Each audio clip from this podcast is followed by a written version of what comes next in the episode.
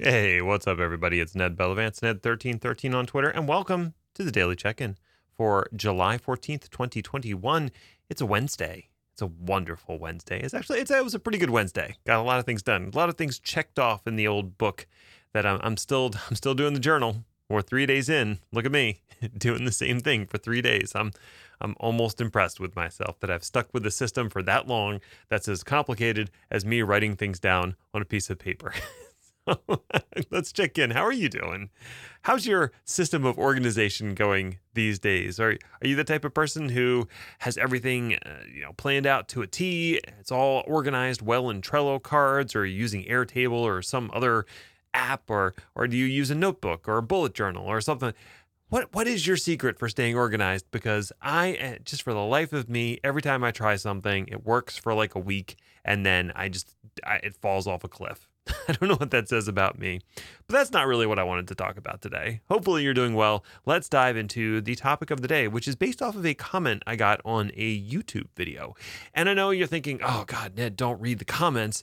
But actually, I do read the comments on my YouTube. YouTube videos, and for the most part, they're good most of the comments are either supportive, you know, hey, good job, thanks for the video, or they're a question like, oh, I saw you did this thing in the video. Well, how would you approach this other thing? Or, hey, uh, how would you, can you address this topic in a future video because it's related to what was in this video? Like, I mean, I may not have the most subscribers in the world, but the ones I have, they are actually nice enough to leave comments that are relevant. So uh, maybe maybe I'm doing something wrong. I don't know. anyway, so the the comment that I got was a question about my Azure DevOps video where I'm building a deployment on Azure. It's it's an Azure deployment based on Terraform. So I'm using Terraform to do the actual deployment of the infrastructure and the thing that's driving Terraform is Azure DevOps pipelines.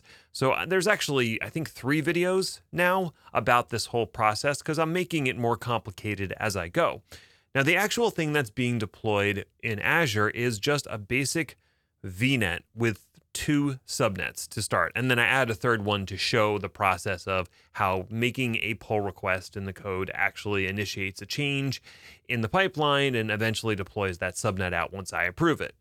But when you look at what's actually being deployed, it's super simple, right? It's a VNet with a couple subnets and that's it. And someone basically brought up the thing. They've seen a lot of demonstration videos and videos that walk through this type of stuff. And the thing that's actually being deployed is always an I think they, you know, they called it an MVP, you know, minimal viable product, or it's something really simple, like a, a basically a hello world. And the person isn't wrong.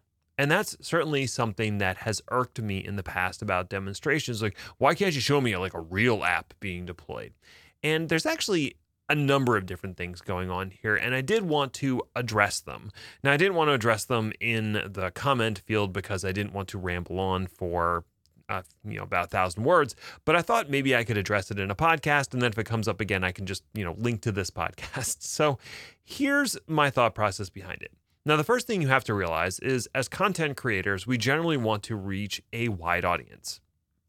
And the more specialized you make the content, the smaller the audience is for that content. Now, the fact that I'm making videos about Terraform and Azure DevOps in the first place now limits the people limits my audience to people who are interested in those two things working together.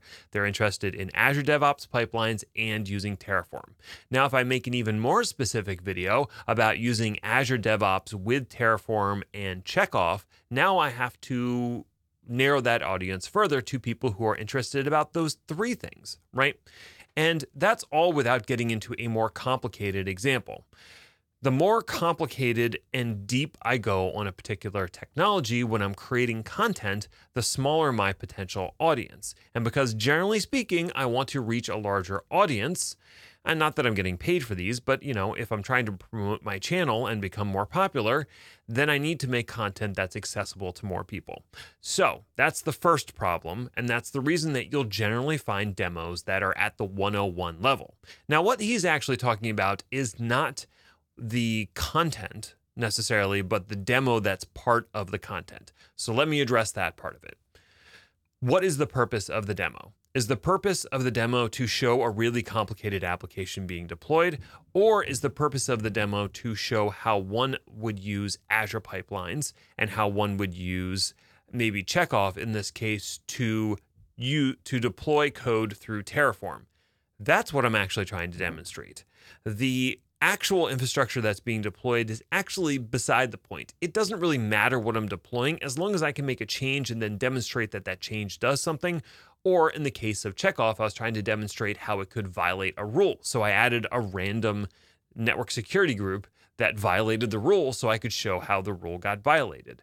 So I'm only doing as much to the configuration or the thing being deployed as is necessary to demonstrate the thing that I'm trying to show in the larger context. So, again, thinking about it, that's part of why the demonstration is not more complicated. There is another factor at play here. The other factor at play here is it's well, in this particular case, the content is not about the application. But let's say I'm trying to demonstrate the deployment of a three tier application to Azure using Terraform. So now the actual structure of the application matters because I want to show how three different pieces can be deployed and work together on my web tier, my app tier, and my database tier. Now, once again, do I need to show you a real application that's running in production today for somebody? Or is the thing that I'm actually showing you more important to demonstrate how those pieces fit together and not necessarily the app that's actually running on all three pieces, as long as I can show that it does create a cohesive deployment. Well, really, that's the thing I'm trying to show. And by focusing on a more complex application, I am once again limiting the applicability of what I'm showing to only people who are running that specific application. And that's not the thing that I'm actually interested in here. I'm interested in showing how I could deploy a three tier app. And I want to generalize that three tier app enough that it's applicable to whatever app you might actually be running in your environment. And that's the thing demonstration applications by necessity need to be generalized because they need to apply to a number of different use cases and situations. If you try to go with a really specific and narrow application, now it only applies to the one person that you're trying that has asked you to speak specifically on that application. And at that point, you're no longer creating creating content, now you're doing consulting, which A means you get to charge a whole lot more money, but B also means that it's only applicable to that one specific organization or business unit or person. So that's that's the uh, issue that you run into if you try to build out a real world application that someone's actually running in their environment. Now you've narrowed it down so much that you might as well just charge them a consulting fee. so that's if you want to get to the long-winded answer of why so many demonstrations use a demo app and go with something relatively simple, it really comes down to those three things. One, simpler content casts a wider net, and you're trying usually trying to attract a larger audience. Number two, the complexity of the app is not really the thing that you're trying to demonstrate usually. So by choosing a more complex app, you're just making your demo harder and longer to explain without actually improving what people need to learn from the demo that you're giving. And number three, the more complex and specific the app, the closer you are to having that demonstration only apply to a single person or organization. And if that's something that someone is demanding from you directly is how do I actually deploy my specific application in this set of circumstances? You can say, "Hey, I can help you do that and here's my consulting fee." so, hopefully that clears things up and next time you're wondering why a demonstration didn't fit your very special niche use case, that's why demonstrations and presentations are have to be general by default. That's unless otherwise there's no no one's going to show up for the demonstration or the lecture or whatever.